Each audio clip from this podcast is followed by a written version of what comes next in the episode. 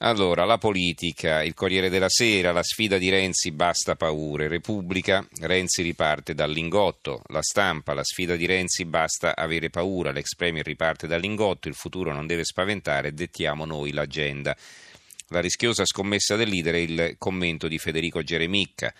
Ripartire dal lingotto nell'anno di grazia 2017 è come decidere di scrivere un libro con la mitica lettera 22, un Olivetti di mezzo secolo fa e anche più e farlo in una sala che di rosso ha solo il foulard di qualche signore con un discorso che resterà alle cronache per la riscoperta a sinistra della parola patriottismo rappresenta qualcosa che somiglia più a un azzardo che a una pericolosissima scommessa.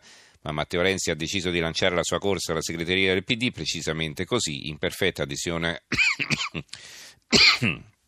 chiedo scusa, a uno stile disastrosamente sperimentato col referendum che non conosce pause e tantomeno dietro front. Il messaggero, ancora all'apertura, Renzi basta paura, ridiamo speranza, Matteo riscopre la parola compagno.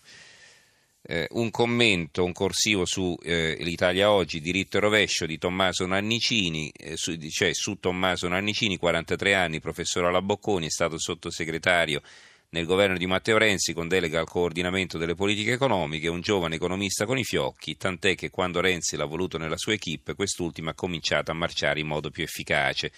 Tuttavia, nello spiegare sulla stampa il dibattito nel PD renziano a Lingotto, ha detto che questo appuntamento sarà un momento di elaborazione collettiva.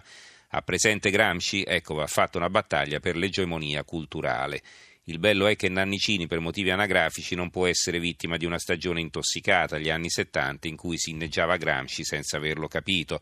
L'egemonia culturale di Gramsci deriva dalla dittatura del proletariato di marxiana memoria. Significa spegnere il pluralismo, occupare tutti i gangli del potere, cancellare il dissenso, cioè l'esatto opposto del renzismo e quasi l'opposto anche del bersanismo. È un salto all'indietro verso la dittatura, chissà cosa è venuto in mente a Nannicini. L'avvenire, eh, un titoletto di taglio centrale, basta sinistra della paura, Renzi tenta la remontata il Fatto Quotidiano, Renzi come Berlusconi usa gli indagati suicidi contro i magistrati vivi, un titolo molto forte. All'ingrotto piagia, plagia anche il blog a e la scuola politica Letta.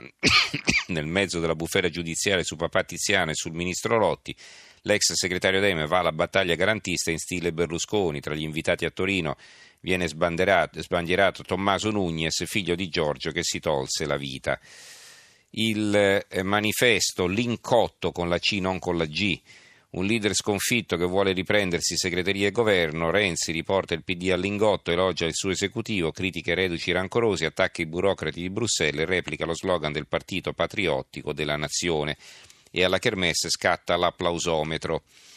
L'unità, il futuro e la nostra sfida. Dal lingotto parte la corsa di Renzi verso la segreteria, critica i rancorosi da talk show sul PD, o dà una visione per i prossimi dieci anni al Paese o non serve più, sì al doppio ruolo. La vignetta di Staino, eh, così graffiante, incredibile, Renzi parla sempre con il noi, dice uno e l'altro risponde, ha capito che quando lo prendiamo in quel posto è meglio essere in gruppo. Allora, e poi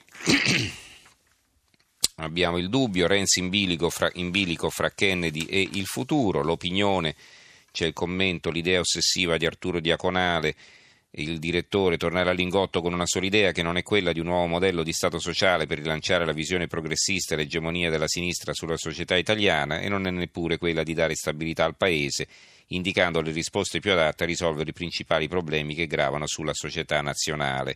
L'unica idea che viene portata all'ingotto è quella di rimettere alla guida del Partito Democratico Matteo Renzi per vincere le prossime elezioni, cavalcando, come già in passato, con la politica dei bonus e delle, malce, e delle mance, ogni forma di demagogia elettoralistica. Eh, L'Unione Sarda, Derby d'Italia Renzi Gentiloni, Palazzo Chigi sullo sfondo e il fondo di, eh, l'editoriale di Gianni Filippini che scrive a smentirlo sono bravissimi, pare dicano la verità, è però evidente che al di là delle dichiarazioni incrociate che Renzi e Gentiloni sono in concorrenza. Il mattino di Napoli basta con la sinistra della paura, Renzi riparte dall'ingotto, non siamo redici ma eredi e stiamo con Gentiloni. Eh, ancora il secolo XIX, eh, giornale di Genova, Renzi scommette sul futuro, c'è un'intervista a Giorgio Napolitano anzi un'intervista, un articolo di Giorgio Napolitano, per l'Europa ora è indispensabile trovare il coraggio di fare le scelte, delle scelte. La Gazzetta del Mezzogiorno, Renzi 2, la ripartenza, difesa del doppio ruolo di leader e premier, così si conta nell'Unione Europea. Il giornale di Sicilia, Renzi riparte, non temo il voto.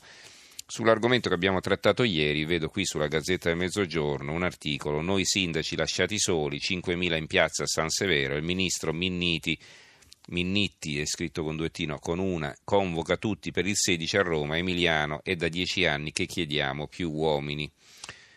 Va bene, poi a proposito dell'argomento precedente, il Gazzettino di Venezia, ristoratore spare e uccide il ladro, mi sono difeso, c'è qui di nuovo un'intervista al benzinaio Stacchio, Graziano Stacchio, benzinaio di Ranto in provincia di Vicenza.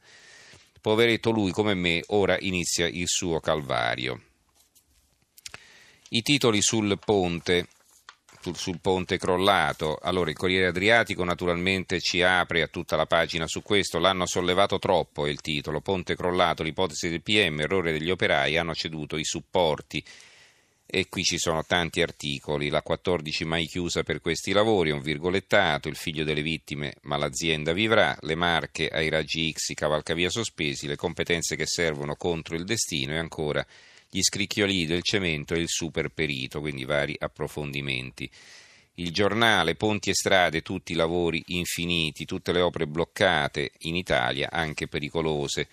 E poi a livello locale, vedete il giornale di, di, Brescia, sicurezza dei ponti nel Bresciano, 12 cantieri urgenti, la tribuna di Treviso, cure urgenti per il cavalcavia della stazione, la provincia di Lecco, Annone, dove crollò il ponte nell'ottobre scorso, quel ponte di nessuno, l'ANAS della provincia di Como e noi non abbiamo avviato la ricostruzione.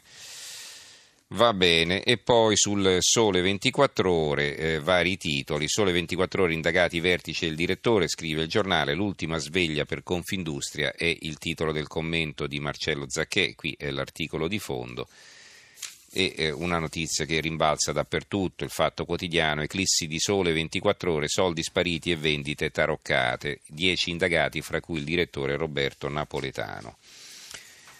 Va bene, allora eh, chiudiamo qui, abbiamo la, il titolo del mattino, vi leggo in estremis, Salvini a Napoli, Minniti dice sì, il leader oggi saremo 2000, il sindaco in piazza contro di lui. Ci fermiamo qui allora con la lettura dei giornali. Grazie a Gianni Grimaldi in regia, al tecnico Daniele Di Noia, in redazione Giorgio Allegretti, Carmelo Lazzaro e Giovanni Sperandeo. Se volete scriverci l'indirizzo di posta elettronica, ve lo ricordo, è tra poco in edicola chiocciolarai.it. Linea al giornale radio che sarà condotto da Giulia De Cataldo e noi ci risentiamo lunedì. Buon fine settimana a tutti, buonanotte.